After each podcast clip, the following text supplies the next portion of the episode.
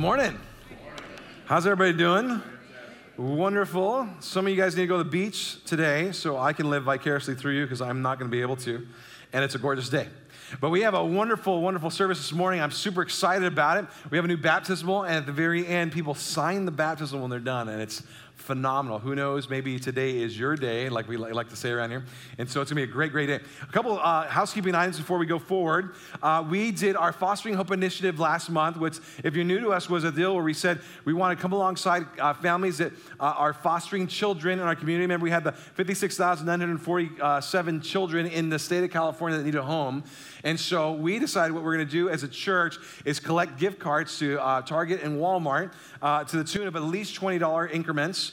And we collected 392 gift cards. So if you miss the flux capacitor on the, uh, on the left hand side when you come in, it says 392. The whole thing is filled up. If they were all $20 each, that would be akin to um, somewhere around $8,000 that we were able to raise. That's right, that's great. And so we will give those so when a family gets a child, uh, we give them $100 and say, hey, a church in our community wants to let you know that we support what you're doing. They can buy extra clothes so they don't have to do uh, laundry every day. Uh, a lot of times those kids come with like, you know, one pair of clothes. That's all they get. And so we're going to come alongside. So I'm super excited about that. Also, if you uh, are, we're interested in that interest meeting, that interest meeting is tonight. So maybe your family's saying, I wonder if God would call us to do this. Uh, I'm not sure if He would. I have a lot of questions about it. This is a come bring your questions meeting tonight at 6 p.m. here at the church. And so I want to invite you back for that if you were thinking, maybe I want to do that. This is not, you have it figured out, and I know God's calling me to do this. No, no, no. This is more of a, I have a lot of questions kind of a meeting. Not sure if God's calling me to this, but I'd like to know more. And so I encourage you to come back tonight at 6 p.m. for that. And then if you check in your program, you'll see one of these things. Take it out. Uh, it says Family Fun Days on it. We're going to do a park day on July 8th, a beach day on August 5th, and then a movie night on August 24th. And there's more details on the back of the card. And we feel like we do a good job around here of doing big events that attract adults. Like, for instance, Kari Jobe will be here in two weeks. We're going to have a worship conference here. It's going to be a concert and conference kind of thing. Um, we also have about four different artists a year that all that attracts a lot of adults. We're like, well, what about young families with little kids? And we're like, you know, let's emphasize that this summer. And so I just want to let you know, if you are a young family in our church, we are targeting you and your friends. We want you to come Everybody's invited, but this specifically is for us to be able to rub shoulders with you and get all the young families together and then help everybody be able to get together at the same time. But we know the concerts do one thing, we wanted to do another thing as far as the summer's related. So mark this on your calendar, make sure you are there, and uh, make sure you bring extra steak so I can rob your food. Um, uh, if you're our guest today, I just want to say welcome. My name is David Todd, lead pastor around here, and I am so glad you're here. If you're not running off afterwards, please come meet me in the patio. I'll try to hang out as long as I can to meet people. And maybe we haven't got, had a chance to rub shoulders yet. Uh, there just haven't been that opportunity. Please make take advantage of it. I'd love to put a face with a name, all those kind of things. We're going to start today with the uh, with, with, the the idea or the concept of escape the room. Has anybody been there and seen these things called escape the room? Have you heard of these things? There's been some TV shows that even uh, show this escape the room idea. And the idea is you go to this place, they lock you into a themed out room, and you have to get out of it. You have 60 minutes to get out of the escape the room, is the idea. And uh, they theme them out differently. They have th- ones that are themed out like an old Western bank or, or, a Western saloon or a NASA kind of control room, futuristic kind of thing, or a game room with billiards and whatnot. And you get in there, they lock you, and they give you one clue. And the clue's like mantle right? And you got to go from there, and there's a daisy chain of clues, probably 30 in total, and you've got to get out of the room in 60 minutes. One clue, leads to another clue, which leads to a key, which leads to another clue, which leads to a combination, which leads to a, a you know, a safe, which has another clue, and you keep on doing these things until you get out of the room. Uh, I did this with my, uh, my growth group in Arizona. We went together, and I thought, we're going to be awesome at this because we have three doctorates in our, in, in our, in our, uh, in our growth group. As a medical doctor, this lady there, literally, she's the chief oncologist at Cancer Treatments uh, of America. I'm not sorry, yeah, in Arizona. She's the chief, uh, chief oncologist for all of Arizona. It's a pretty smart lady, right?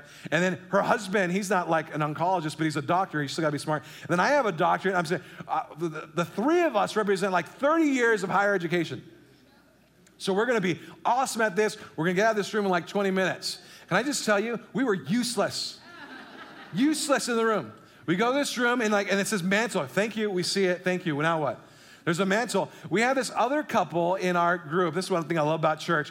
They they were kind of like no education, uh, uh, street smarts though, street savvy. In fact, they'd been married and and recently off of alcohol and drugs for about 24 months. And we were they were we were like family together. We loved them. They loved us, and we were just pro them because they had gone through so much in life and they've been able to uh, you know kind of rectify it. And and and if it wasn't for them and that couple, we would have never got out of the room. We would have got past the first clue, much less the entire room. So it says mantle. And she go, and the girl goes, see if you can spin any of the of, of, the of the handles on the mantle, see if you can spin them. So now we're turning these deals that don't look like they're turnable, and we're like, we're turning, we keep on turning. You turn it like 35 times, and then a, and then a, a shelf drops out. And then you have another clue, which is like a laminated piece of paper, which I'm like, I would, I mean, we would have never, mantle, yes, there it is. And if we didn't, somebody tell us to spin it. All right, so then we get this like laminated piece of paper, and it, and it has some words on it. Like, great, what does it say? I don't know. It's gibberish. It's not English. It's words and letters in the wrong order. What is it? And the girl goes, Put it up against the mirror and see if it says something. So we took it, we put it up against the mirror in the room, and sure enough, we found the next clue. And here we have three doctors in the room who are useless this whole process. And you have these two guys who are street smarts.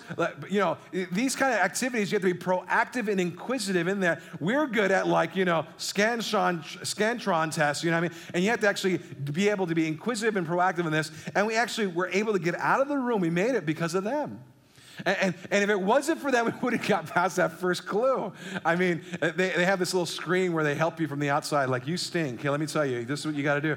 You know, but we didn't have to do that because we had these two uh, people in there with us. And, um, we actually had another couple from our growth group here this morning. They just came out to visit, so it's kind of fun to, to rehash that and tell that story together. But it's not lost on me how that can be a metaphor for life and how life worked out sometimes. How, how you can go throughout life and sometimes you don't know which way to turn, you don't know what to do. Something or someone's got to come and help you and deliver you through the process. Like you're gonna need some help. Have you ever been through life? Do I turn right or do I turn left? Which way do I go? I don't have the answer within me. The answer is gonna have to come from outside of me. And so, therefore, how do I, where do I turn? What do I do? Sometimes life has an interesting way of making us, uh, leaving us at that helpless and hopeless state. Where do I turn? What do I do? And that's kind of what we're going to look at today. We're going to look at the confusion that life brings us oftentimes. We're going to see it in our scripture passage today. And then we're going to ask the question where do we turn? When I'm out of control, when I'm out of control where do I turn? When I can't stop the bleeding per se, or, or when I'm caught dead asleep in life per se, uh, where do I turn for help? When I feel hopeless and helpless, who can deliver me then? And that's what we're going to look at today. And for that, we're going to be in the book of Mark. If you're any kind of new to our, to our, to our church, just know this. We're, we're, going through the book of Mark, which is Mark's account of the life of Jesus Christ. And we're just going to go through verse by verse, word by word, and just learn from it. So I'm not coming up with anything snazzy. I'm just going through and going, this is the next section. This